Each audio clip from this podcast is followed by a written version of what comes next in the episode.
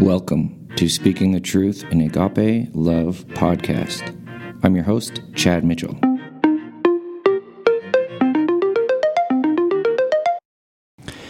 Welcome back to the podcast. Uh, David, David's here with me, and I'm Chad. We're here. We're excited to get to record another podcast. Um, how you doing, David? I'm doing great. Good. Happy to be here. I said the hardest thing is. is knowing how to start these podcasts, and so I'm just going to start talking.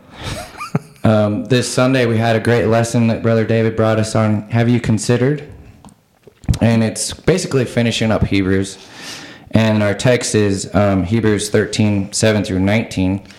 And uh, um, it was a, a good lesson for us, and we're just going to kind of um, talk through on it. Um, if you'd like to send us an email about anything that we discussed today, or if you need any help, or have any questions on really any topic, we're willing to discuss whatever, whether it's privately or on the podcast. You can send us an email at um, speaking the truth, or hold on, it's truth in agape love at gmail dot com. And we'd love to hear from you, or you can find us on Facebook, Speaking the Truth in Agape Love, and you can send us a message on there. There's multiple ways to get a hold of us.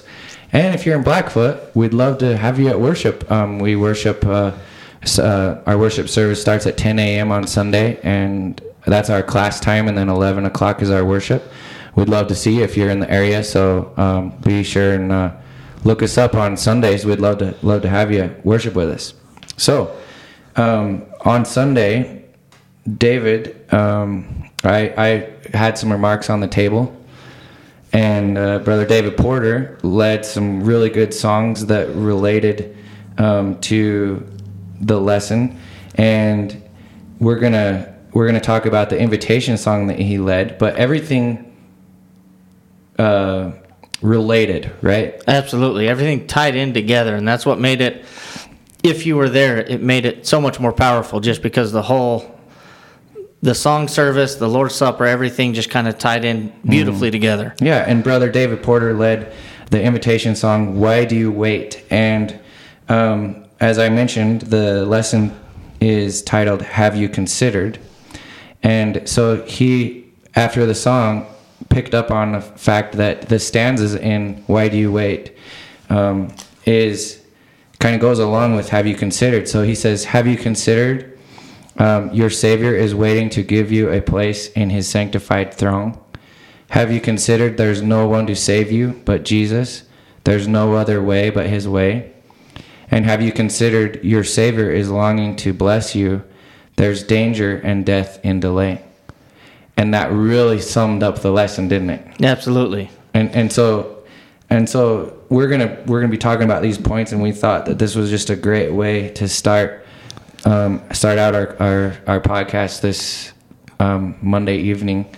And um, so you got any remarks, David? Well, yeah, and so like you said, you know, we were summing up Hebrews. I mean, we're we're at the end of Hebrews, but throughout Hebrews, the Hebrew writer is pointing out the superiority of Christ, his far superior over the Levitical priesthood in every way, shape, and form, and how perfect Christ is.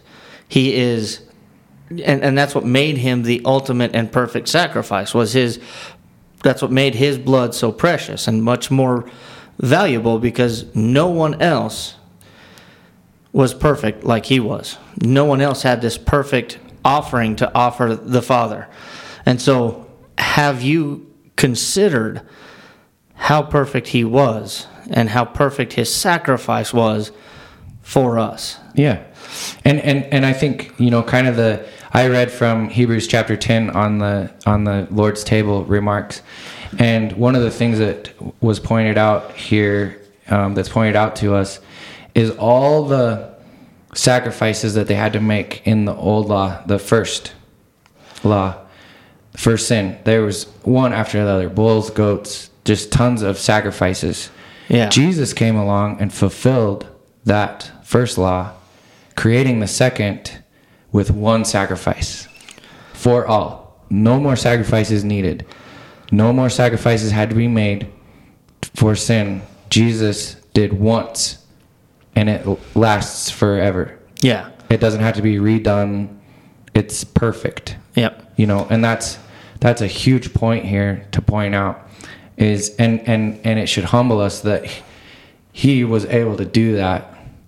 Not just able, willing to do that. Willing and able, willing to come and be that perfect sacrifice once and for all. That's right. Eliminating all that work and sacrifices of blood and bulls and goats. Yeah.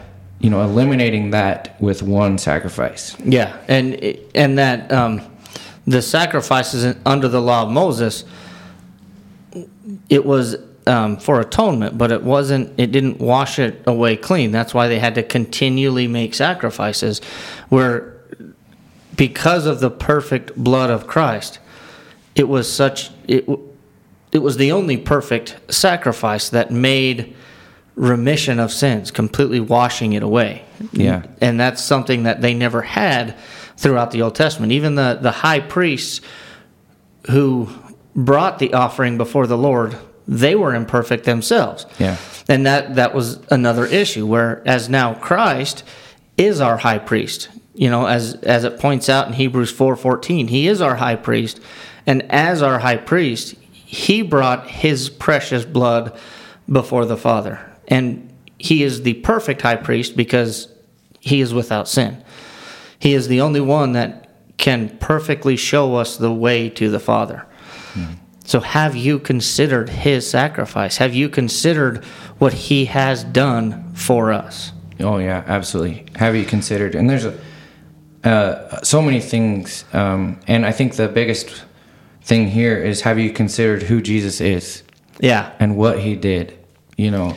Have we really sat down and considered it? And so that's kind of what we're talking about here, um, because, um, you know, it's the it's the one thing that basically sums up being a Christian. That's right. And and the comfort we have in Christ, you know, tying back to Hebrews thirteen, verses eight, verse eight, it says, Jesus Christ is the same yesterday, today, and forever. Now, just saying that, I don't think you fully understand how comforting that is. Throughout this life, everything changes. You know, mm-hmm. as as we see in Matthew uh, twenty-four thirty-five and Luke twenty-one thirty-three, heaven and earth will pass away, but my words will by no means pass. And First Peter chapter one, verses twenty-four and twenty-five, you know, and, and here in First Peter, he is actually quoting Isaiah forty, verse eight. But he says, because all flesh is as grass, and all the glory of man is as the flower of the grass. The grass withers, and its flowers falls away. But the word of the Lord endures forever. Mm-hmm. Now this is the word which by the gospel was preached to you. So throughout this life, you know, Chad, I don't know if I've mentioned it on our podcast, but I know you heard me say, you know, thirty years ago, we didn't even have cell phones. Oh, yeah. And now it's like it's more important to have your cell phone over your wallet when you leave the house, right? Yeah. Because now you can even pay with your phone. Oh, sure. And so you, your phone is more important than your wallet. How yeah. thirty years ago, no one had a phone. Yeah. You know, and you know, I think of how our parents grew up. Both of my, your dad and my dad were hunters, and my dad liked to go out and go rock hunting and all that stuff, you know. And they went out without nothing. Like I don't, I don't see how they. How they did that. Like yeah, they looking, didn't have no no way to communicate until no. they got home. If their car broke down, they're stuck out there. Yeah. I mean, and they would go out to places where you couldn't find them. Yeah. You know? I seen a commercial the other night um, about the new iPhone. And it, it if you crash and, like, your heartbeat changes or it knows you fell, took a fall. Yeah. It automatically calls the police. That's right. nine one one. Yeah. The the, the phone to, or the watch, your Apple Watch, calls. Wow. The emergency and tells you tells them your G P S coordinates. I that was like, is, holy that's wonderful. Smokes. That's amazing. Yeah. Yeah, and and that I don't know that it is totally different um, today with technology. How different it is. Yeah. Um, than it was then. That's right.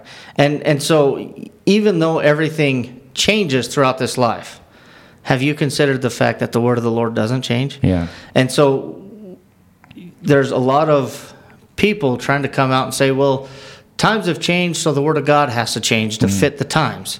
No, that's not how it works. In fact, everything is going to change. He tells us it's going to change. However, the Word of the Lord endures forever. Well, and, and you brought something up in class um, yesterday.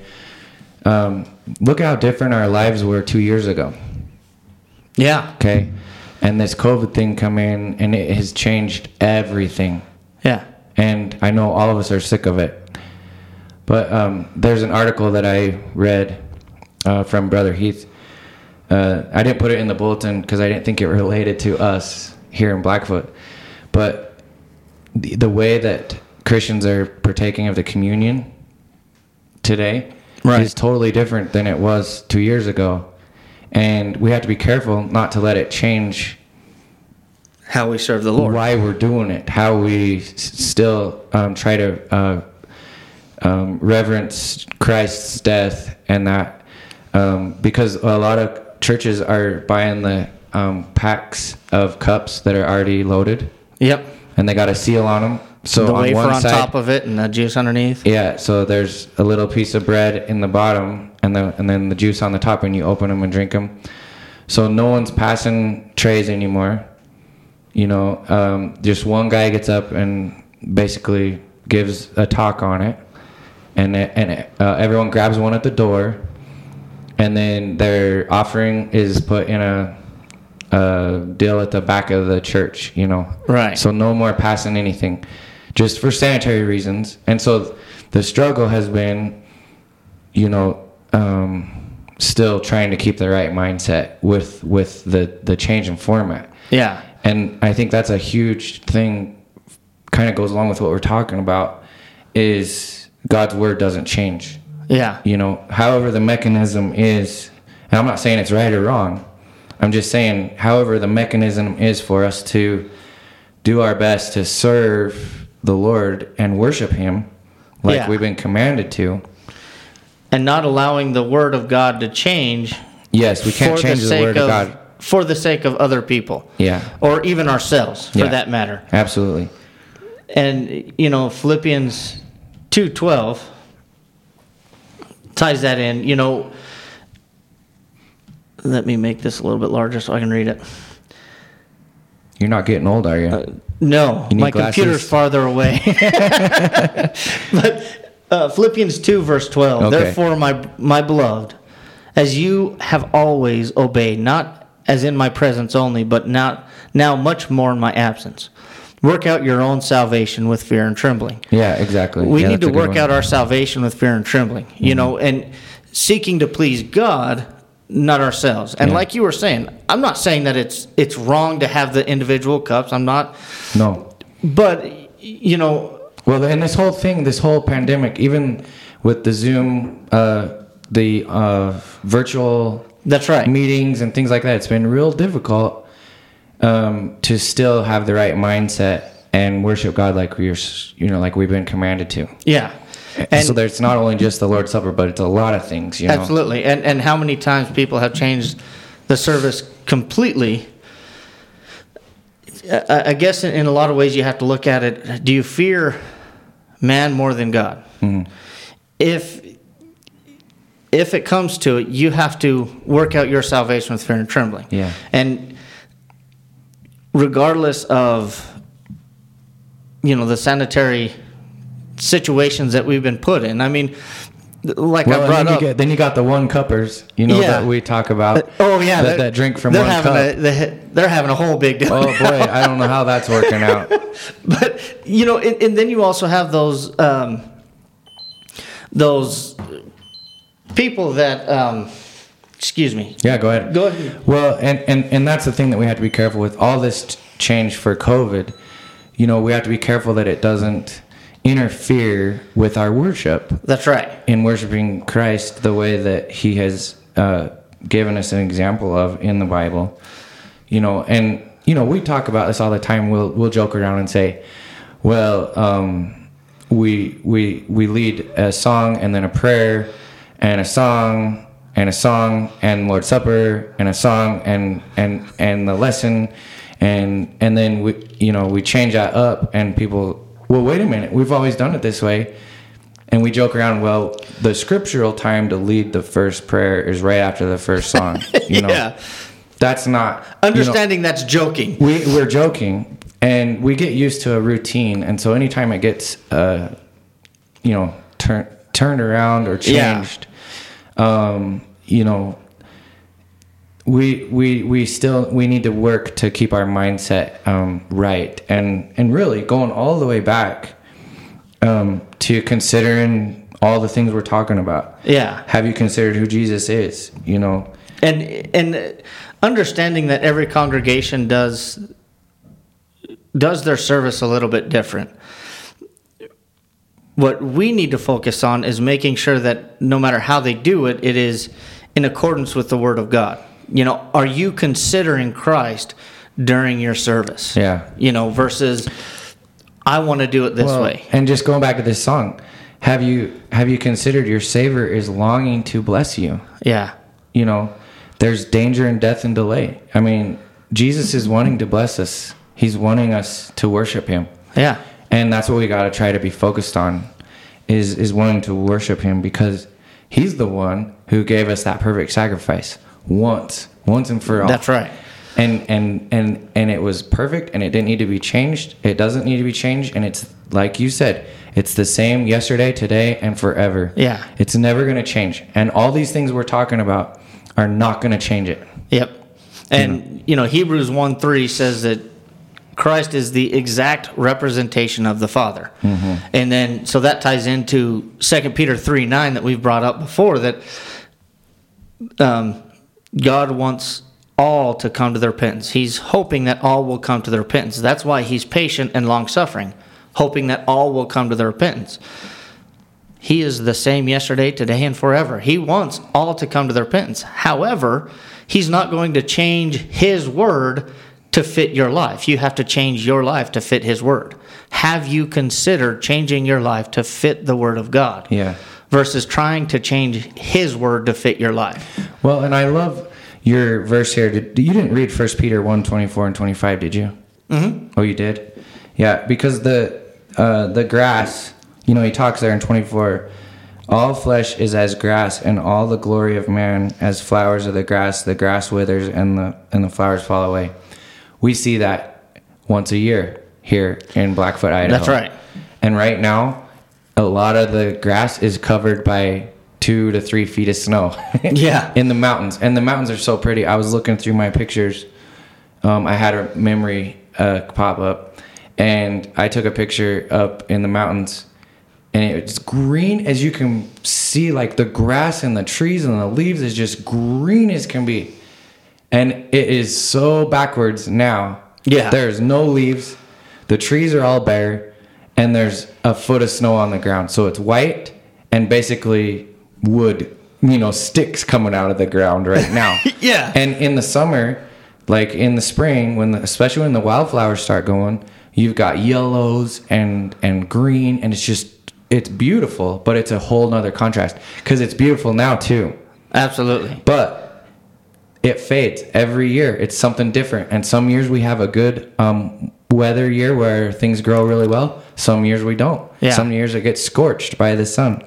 And, you know, anyone that lives in a in a place that has the four seasons, you recognize how how quickly things can change. Yeah. You know, and I was watching um, Life Below Zero, you okay. know, with the, the people yeah. where they live in Alaska, and they're roughing it out there, you know, and how quickly it goes from um, grass and all of that to like five feet of snow. Yeah. You it, know, within... a couple weeks. I mean, just the amount of snowfall that they get very suddenly. It it changes. And it, but that is the same way with men. Men change, you know. And I'm not talking about man versus woman. I'm talking about mankind. We all change, and mm-hmm. we adapt to technology, to the changes. We all adapt and change to the changes. But the word of the Lord does not change. Yeah. So if if he commanded two thousand years ago in the New Testament, guess what? It's still the same command for us today. Yeah. You know, it, it doesn't change because the time changes. And and a lot of people have it backwards, that's actually a huge comfort for us.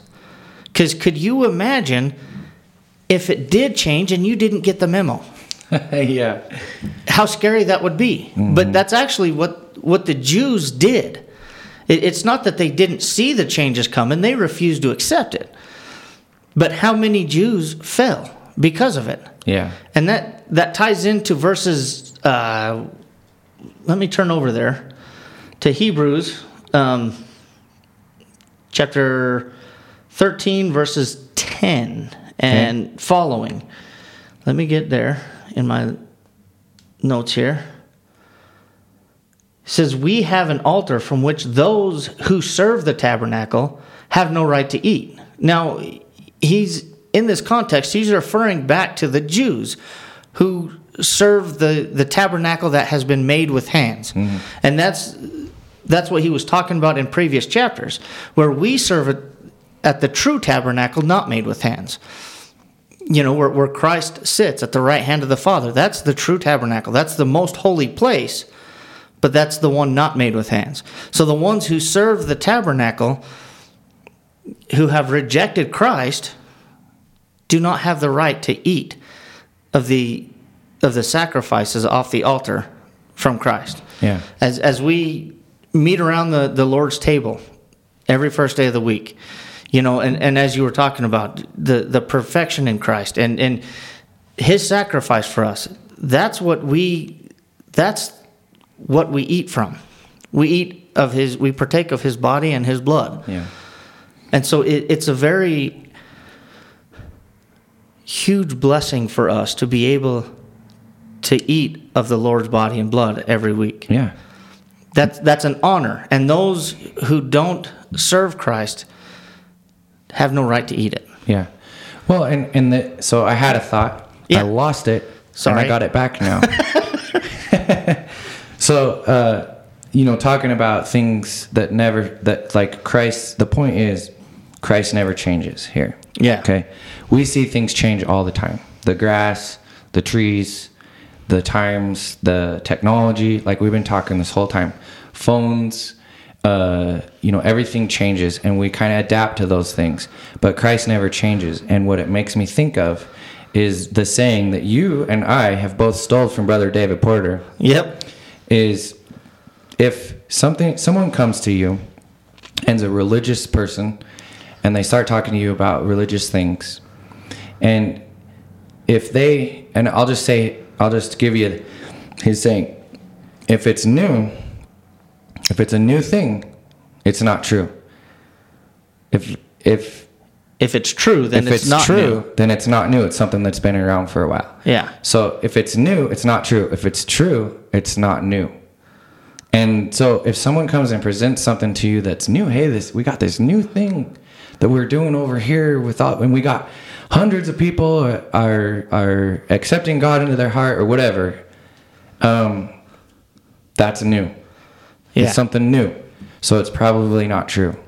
And so, it's not probably. It, it isn't oh, true. Yeah, it isn't. It isn't. That's right.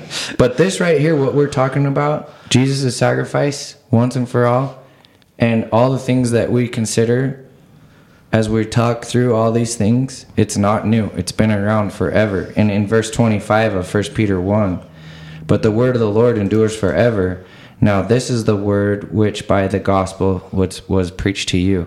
And it hasn't changed in that's right. a couple thousand years.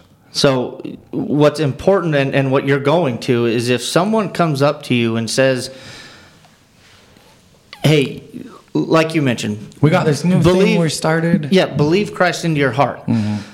Well, that is actually nowhere found in Scripture. Yeah. Nowhere in Scripture are we told to just believe Christ into our well, heart. And if it's new, you're probably not going to find it in Scripture. That's right. And that's why it's not true. Yeah. You know, and yeah, we can play around with that saying all day. Oh, man. I, and so...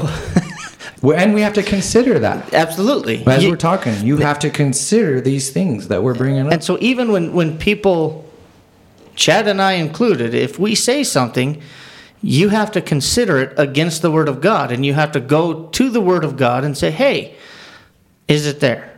And if it is, then accept it. Have you considered accepting His Word? Not, not going to the Word and trying to change it to fit your life. But if it, if the Word of God contradicts your life in somehow, what should you do? Have you considered getting that out of your life to fit the Word of God? Yeah. And and like this, um, Second Peter three nine um, says, "The Lord is not slack concerning His promises, as some count slackness, but is long-suffering toward us, not willing that any should perish, but that all should come to repentance." That's what where God is at. He, That's right. He, he's the Father. What do we want to do, you and me, David, with our kids? Do we want them to obey us or disobey us? Obey. Oh, man. Oh, yeah, we want them to obey. Are we disappointed when they don't obey? Absolutely. Absolutely. And, you know, there's there's things that happen, punishments and things that may happen. Um, but the goal is to get them to obey. And that's where He is with us. Yeah. He's have, not willing that we should perish. Yep. And have you considered mm-hmm. how you disappoint the Lord when you disobey Him? Oh, man, yeah. He's the perfect that's Father. That's a huge point. Absolutely. He's the perfect Father. And so, have you considered the fact that you're disappointing the perfect Father? Yeah. That goes along with your next verse here. Second Timothy two fifteen. That's right. "Be diligent to present yourself approved to God, a worker who does not need to be ashamed, rightly dividing the word of truth." Yeah. That's a big one right there. Yep. Present yourself approved. And you're reading of out of the New King James, correct? I'm reading your um, handout. Yeah, so that's the New King James. The King James uses the word study in, in place of be diligent. Okay. Um, study to show yourself approved. Now, there's a huge difference between reading and studying. Both are important. I'm, I'm not trying to discredit study or reading, but studying and meditating on it is crucial. And that's how you're going to come to the knowledge of the truth. And that ties into Uh, Second Timothy three sixteen and seventeen. All scripture is given by inspiration of God. And the word inspiration there is God-breathed, okay? So all scripture is given by the breath of God and is profitable for doctrine, for reproof, for correction, for instruction in righteousness, that the man of God may be perfect, thoroughly equipped for every good work. So it is to equip us in every good work. But you have to be diligent and study to show yourself approved unto the Lord. You have to be diligent in it in order to come to the knowledge of the truth. Yeah, absolutely. And, you know, you've got the next verse here. We've already read it, um, thirteen nine, Hebrews thirteen nine. "Do not be carried about with various and strange doctrines." That's right. And so, um, you know, some people say, well, this guy over here, he teaches... Um, He's a little off, you know, he's got a few things that aren't right, but he's mostly good. Well, if you mix those two things, that's he's a little off, but he's mostly right, that doesn't doesn't mix. It's kind of like serving two masters. What's that verse? Serving two masters. Oh, you threw me off guard. I was because I'm already going okay, to go ahead. James two ten. Okay. "For whoever shall keep the whole law and yet stumble in one point, he is guilty of all." Oh, that's a great and point. And that's the point that you're talking about. Yeah. Is, you know, just because they're right in six points, yeah. but wrong in two, sure, they're guilty of all. And I think a lot of folks use that excuse. Well, these guys are, you know, they got a few problems, but. You know, yeah, for the most part, their their base, their core is Christian, you know, and and, and, and that's not, dangerous. Absolutely, and I'm not judging the heart of the person that is no. is wrong. Perhaps he is still needing to work out his salvation, where he hasn't come to the truth in that point yet. But we also need to be careful. Yeah, and I, First Timothy one, I believe verses eight, verse eight maybe. Um, No, that's not what I'm thinking of. Oh, verse seven of First Timothy chapter one. It, it's not on here. Okay. Um, "Desiring to be teachers of the law, understanding neither what they say nor the things that they affirm." So perhaps they want to teach. Perhaps they, they want to preach, but they don't even understand what they're saying nor the things which they affirm. So you have to... So perhaps they're trying to learn the truth, and they're in the middle of learning it, and perhaps they're they're off on a couple of points, you know. So I'm not trying to indicate that you have to be perfect before you um, study it, or, you know, teach others or anything like that. But we're all continuing to learn in the Lord. So perhaps, you know, they're off on those two points, but that's why you have to study yourself approved. Don't take the word of anyone else and just go with it. You know, uh, I've heard of preachers being wrong, but the people who they are teaching don't ever challenge the preacher at all and, and try to uh, go off of what they said. I call it, I've heard, I've said it before, preacheritis, where they, well, yeah. my preacher said. Well, and it, it takes a while. It does. So, you know, your verse that you have here, Acts eleven twenty-six. I'm going to read twenty-five real quick. Please do. It says, "Then Barnabas departed for Tarsus to seek Saul, and when he had found him, he brought him to Antioch. So it was that for a whole year they assembled with the church and taught a great many people, and the disciples were first called Christians in Antioch." And the point here is they spent a whole year. Saul did. He had just been converted here. Yep. Uh, it was um, Saul. Yeah, Saul, who become Paul, right? Yeah. Yeah, so Saul, he had been persecuting Christians. And, you know, on the road to Damascus, we know the story. You know, um, he was... Uh, Jesus came to him. Why are you persecuting me? Yeah. You know, and it took a whole year for him studying with Barnabas to basically become someone who could teach and preach. Yeah. Am I, you know, you, am I making a point here? Yeah. Yeah. So, so, so uh, that's why we have to study and show ourselves approved. You know, we have to, and you know, and that's why I've been enjoying this. Just this, what we're doing here tonight, just sitting down and yeah. talking and able to strengthening ourselves and really digging into the point, and it strengthens us. You Absolutely. Know? And and it's a good thing, um, you know, for us to always find ways to just get together and talk about spiritual things, you yeah. know, and um, do like the, um, was it the Bereans? Yeah. You know, they, they went home and studied themselves daily. daily. Yep. Yeah. And so if you do come across someone like we're talking who's got something new, you need to go home and study. Yeah. You need to go home and, and test it. You know, one thing that I remember, you and I both grew up in the church. Um, I remember some of my cousins saying to me, have you, have you, you need to decide whether this is what you want to, you know, you, you know, whether you're a Christian or not. Like you want to continue to be a Christian. And I never thought of that. I was like, oh, yeah, I guess I do, you know. And at some point in our lives, it has to become our own.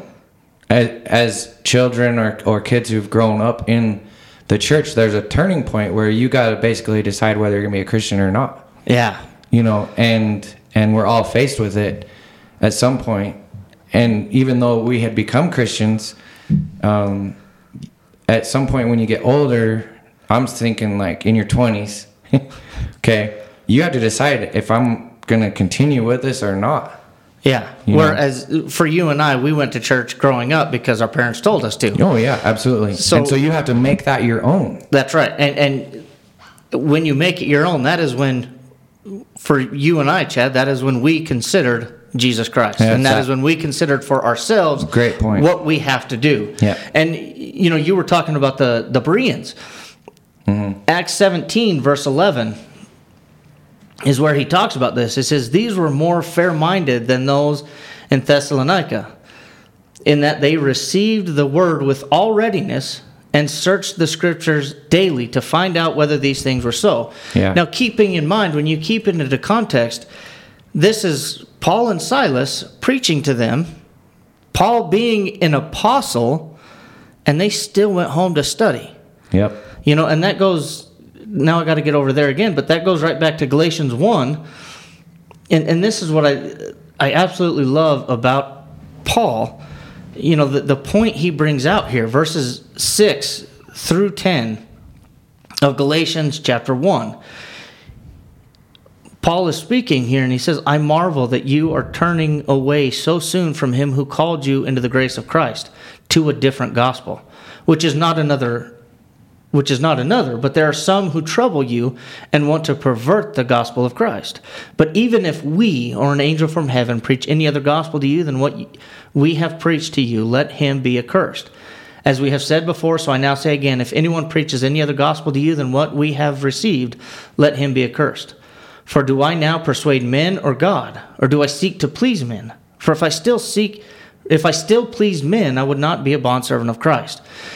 In that context, he is saying we, as the apostles, if we bring any other gospel to you than what has already been preached, let even let them be accursed. He is not excluding the apostles here. Mm-hmm. So as the apostles preached and as we have the epistles written from the apostles, they never contradicted Christ. They only furthered the word of Christ.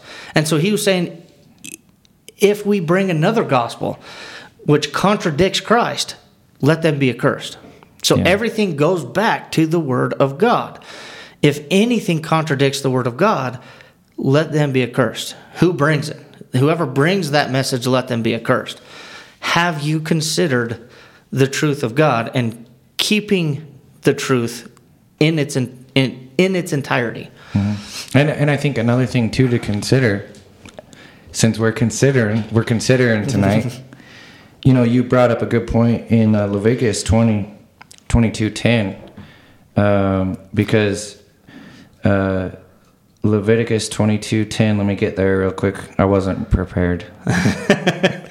I do that all the time. Um, no outsider shall eat the holy offering. Um, one who dwells with the priest or a hired servant shall not eat the holy thing. The point here is no outsider can partake. And so if you're not a Christian, you can't partake. Yeah. So if, you know, that's one thing that we have to consider. If you're not a Christian, you're not on this wagon. You know, you're not there. You're not you're not on the path that leads to heaven. Yeah. Um, and so you got to consider those things. You know, I think of uh, the the Ethiopian eunuch. You know, he they're they're traveling along. Yep. And he's and uh, is it was it Peter? Or it was uh, Philip. Philip. Philip's telling him what this all means in Isaiah. You know. Yep. And he sees water and says, "Hey, I want part of this. Uh, what what hinders me from being baptized?" Yeah. Just that quick, he's like, you know, "Hey, look, I want to be a part of this." Yeah. And he's considering him in himself that, hey, I'm not doing what you're telling me. You know, I'm not I'm not part of this, but I want to be. Yeah, that's right. And so you have to do something there. You have to consider, hey, I'm not in the right spot. I that's gotta right. change. You know? And that and, and I think we all some point really every day we face things like this. Yeah. You know, we have to consider, hey, I gotta Nope, I don't want to do that because, you know, or we fall short. Yep. And we sin. We have to consider, oh, man, I messed up, you know, and ask for forgiveness, you know, and repent. That's right. And, you know, and you brought up Philip and the eunuch in Acts chapter eight. I knew there was some wheels turning. When I said something, you were like, oh, oh, oh, oh, oh, I got it. Well, and, and that brings up, you know, have you considered the right baptism? Oh, yeah. And, and so there's... a lot of people um, think that all you need to do is be sprinkled with water or have water poured on top of you. Verse thirty-seven and thirty-eight of Acts chapter eight, and this is what you were saying. Then Philip said, after uh, in verse thirty-six, the eunuch says, "What hinders me from being baptized?" He says, "Look, here's water." Verse thirty-seven, then Philip said, "If you believe with all your heart, you may." And he answered and said, "I believe that Jesus Christ is the Son of God." That is the great confession. That that's you need to confess that Jesus Christ is the Son of God. So he, he being Philip, commanded the chariot to stand still. And both Philip and the eunuch went down into the water. And he baptized him. So, that being said, if it was just sprinkling or pouring, there's a couple things you have to consider. There They're traveling through the wilderness. Yeah. This eunuch is the treasurer to the queen. there is no way he is traveling through the desert or through the wilderness without water. Yeah, that's right. Okay, so there's there's that point. So if it was just pouring or sprinkling, they wouldn't need to even stop. It's the the word baptism or baptize is the Greek word baptiz, baptismo, mm-hmm. if I'm pronouncing that yeah. correctly. Yeah, that sounds which right. Which means immersion or submersion. And that that is in agreement with what happened here. Both Philip and the eunuch went down into the water, and he baptized them. Again, even if they didn't have water, they could have just went to the edge of the water, and he could have splashed it yeah, on them, right? Yeah, that's right. And he would have explained that. Yeah, but no, they both went down into the water. There would be no other reason to go. Both of them go down into the water unless they had to be submerged in water. So that's the right baptism. Have yeah. you considered that? Have mm-hmm. you considered why they both had to go down into the water? Mm-hmm. It was because he had to submerge them underwater. And that goes right right back to Romans six. You know, the, the illustration used in Romans six, three okay. through five. Okay. He says, "Or do you not know that as many of us as were baptized into Christ were baptized into his death? Therefore, we were buried with him through baptism into death." Okay, that's the buried under the water, being submerged, that just as Christ was raised from the dead by the glory of the Father, even so we should walk in newness of life. For if we have been united together in the likeness of his death, certainly we also shall be in the likeness of his resurrection. So we are buried underwater, That that watery, um, grave, watery grave, and then arising in newness of life. We're leaving the old man in the water and rising in newness of life. And just as we have been raised in the likeness of his resurrection, we need to walk in the likeness and in the likeness of Christ. This is when we put on Christ in baptism, according to Galatians three, twenty-seven through twenty-nine. We are clothed with Christ at the point of baptism. That's when we're clothed with Christ, and that's when we walk in newness of life with him. Yeah. That's when we have considered putting Christ first, and we need to continue to consider walking in newness with him, not turning back to our old ways, but rather following Christ. Yeah, and, and this, this leads into the next verse really well. Luke nine twenty-three. Yeah. Says, "Then he said to them all, if anyone, de- and this is Christ speaking, if anyone desires to come after me, let him deny himself and take up his cross daily and follow me." That's right. So once this happens, you have to deny yourself and take up his cross and follow him. It's a whole, it's a change in direction, basically. Absolutely. Deny yourself daily. And and so to that, what ties into that also, when you look at, so you ask yourself, what does that mean? What does that mean to deny yourself yeah. and pick up your cross? It's a good question. Turn over to Matthew eight. Yeah. This is the expectation that Christ has of his followers. Verses nineteen through twenty-two of Matthew chapter eight. Mm-hmm. He says, "Then a certain scribe came and said to him, 'Teacher, I will follow you wherever you go.' And Jesus said to him, 'Foxes have holes and birds of the air have nests, but the Son of Man has nowhere to lay his head.' Then another of his disciples said to him, 'Lord, let me first go bury my father.' But Jesus said to him, 'Follow me and let the dead bury their own dead.'" So here in, in verses twenty, he's saying the Son of Man has nowhere to lay his head. What he's illustrating is you will have no place to call your home. You are no longer a citizen of the earth. Yeah. Your citizenship is in heaven. Mm-hmm. This is no longer your home. Mm-hmm. Your home is in heaven with With Christ. That's the sacrifice, you know, yeah. and that goes back to storing your treasures in heaven rather on earth where moth and rust destroy. You're storing your treasures in heaven with the Father. That's where your citizenship is, mm-hmm. not here. You're not, well, you know, going back to what we were talking about, not not investing into this life, you know. It's rather we do what we need to do in this life, but we, we invest our hearts and our minds in the in the next life to come. Yeah, and and I think I'm reminded of a song that we sing, "This world is not my home, I'm That's just right. a passing through." And David it, also led that one. He did, didn't yeah. he? And and um, boy, that is certainly the case. Do we ever? Who? How many people we know have lived forever? Not one. Nobody. I don't care if you're the president or you're a king. Melchizedek has no record of an end. He did, but that's, that's besides the point. But we know he's in the ground somewhere. That's right. You had to ask. Well, and and that's the thing. I mean, you know, I've there's been a lot of folks that I know pass away recently. You know, yeah.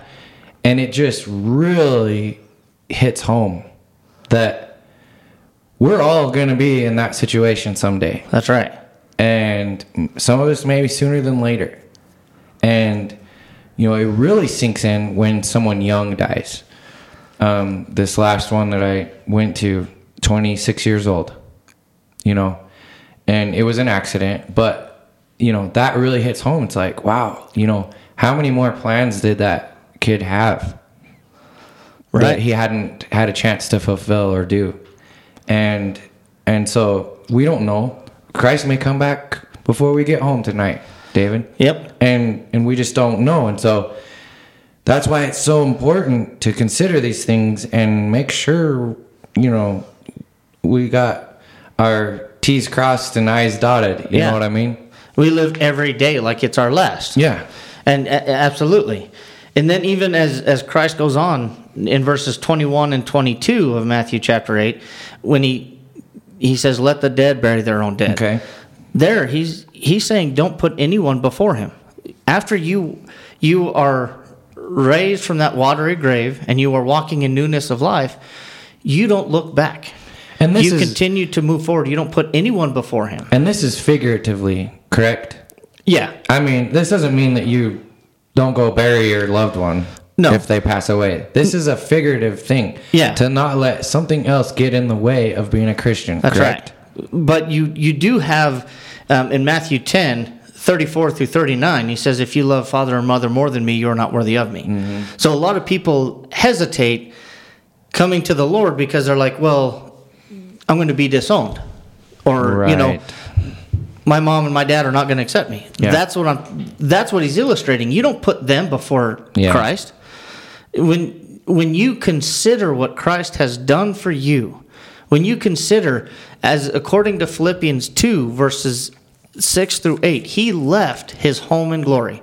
Keeping in mind that's his perfect home in glory, and he left it to come down here and live humbly before us. As a servant, a bondservant, and he was willing to live through that and then sacrifice his life on that cruel cross. Yeah.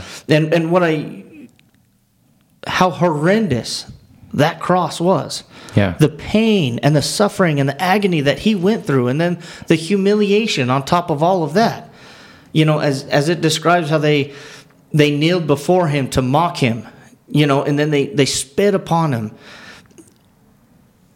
Can you imagine spitting yeah. on the Savior? No. And then when you consider what he has done for you, he deserves more than what we can offer him. He deserves so much more than, Chad, what you and I can offer him. Yeah. He deserves more, but he is willing to accept us giving our best to him. And yeah. that's that's the whole point behind that, that section is you give him your life. You give him the best. Do not put anyone before him. And even if that means you have to sacrifice your family, do it. Yes, that is a big sacrifice. I'm not I'm not trying to say that it's an easy sacrifice, but you do it. You know, and then look at the apostles, how they were willing to be beaten, persecuted for the sake of Christ. Mm-hmm. And outside sources show that all but one of the apostles were martyred, were um, hung on a cross. Peter was hung on a cross upside down. Quite a few of them were, were hung on a, a X-shaped cross, you know, except John. We, um, I... John was about the only one. He he wrote Revelation. John was the only one that lived a ripe old age. Yeah. All the other ones were martyred. And then look what they were willing to do. And keeping into context, considering what Christ did, that was still more than what Christ deserved. Well, I'm reminded of our study that we had on Wednesday night a few um, weeks ago about the kings, you know, that were persecuting um, the Christians in the early stages of the church. That's right. And finally it come to, and I can never remember his name. I brought him uh, up before in here. Cornelius? No, the king. Anyways, he oh. he's like, man, if these Christians are willing to die for this, there's got to be something to this Christianity yeah, thing. Yeah, that's right. And I can't remember his name, but anyways. That's funny. I can't either. Um, but but uh, he, you know, he realized that, hey, these guys are willing to die. Maybe there's something to this, you know. They're real, willing to give up their life for it, you know. That. And I was going to bring up another point. Constantine. Oh, that's it, Constantine. Yeah, and he's the one who started giving out um, rewards World, for yep. becoming a Christian, which didn't work out very well. I was going to read, too, um, you've got down here talking about our citizenship mm-hmm. um, and being a Christian. And, uh, you know, you and I know being home is like our most comfortable place to be. That's right. In this world. You know, we get, uh, we're home, it's comfortable.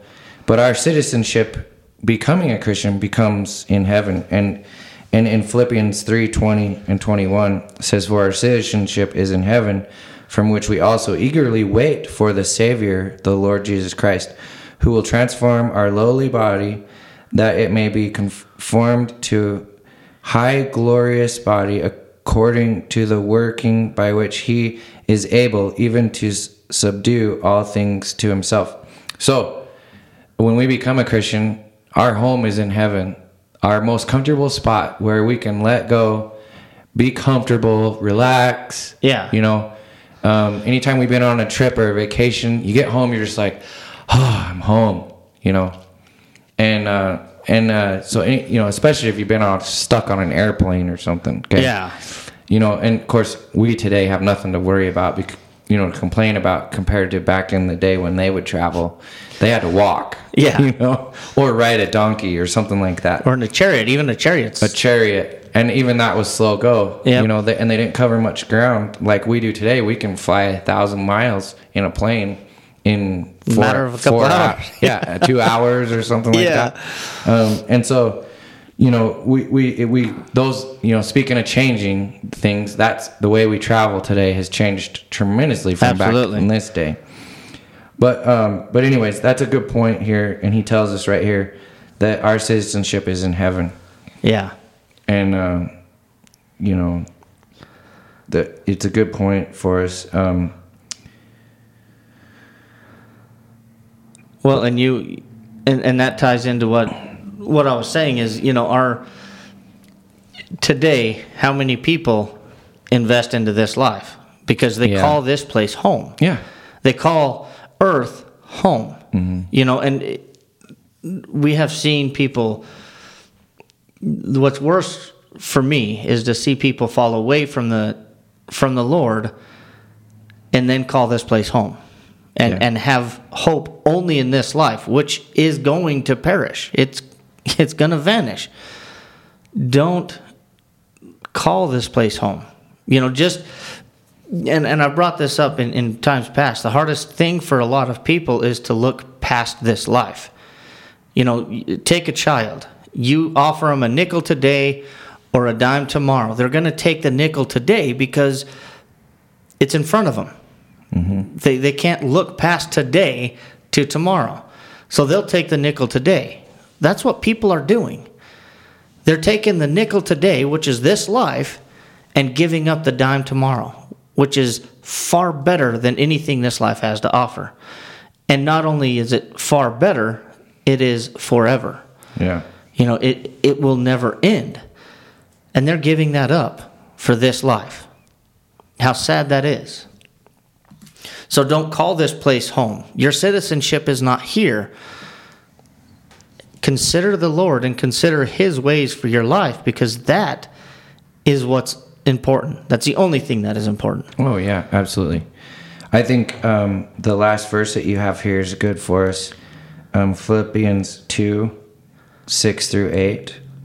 But I'll read starting verse five. It says, "Let this mind be in you, which was also in Christ Jesus, who being in the form of God did not consider it robbery to be equal with God, but made himself of no reputation, taking the form of a bondservant, and coming in the likeness of men, and being found in appearance as man, he humbled himself and became obedient to the point of death, even the death of on of the cross."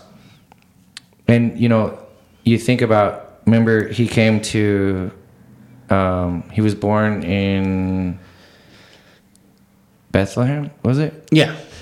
So he was born in Bethlehem, and remember they said, "Can anything good come out of Bethlehem?" Yeah. He was born of a carpenter's son. Like, no royalty, anything. Just That's probably right. about as low as you could come into this world as far as status goes. Yeah. You know, and then at twelve years old was, was uh, you know, studying with the... The priests. The priests. That's right. You know, and teaching them. They're like, where did this guy come from? You know? And, and just, you know, we talked previously about how Jesus was tempted as we are, you know, and we can read about the temptations that he had. And I got to say, I'd had a tough time resisting that. Oh, yeah. You know, um, the the being hungry for forty days, you know, um, plus all the wealth that the devil promised him, as far as you can see, you can have, you know, and those kinds of things. Yeah. But, but to Jesus, it wasn't worth nothing. No. None of that. The hunger pains, all that. It was not worth doing that. Why? Because he knew you and I needed yeah, help. That's right. And and that these prophecies that were made needed fulfilled. Well, and that brings out a good point. He he did all of this because he considered us. Yeah, he yeah. Now Jesus, it's time for us to consider him. Yeah, Jesus definitely considered us.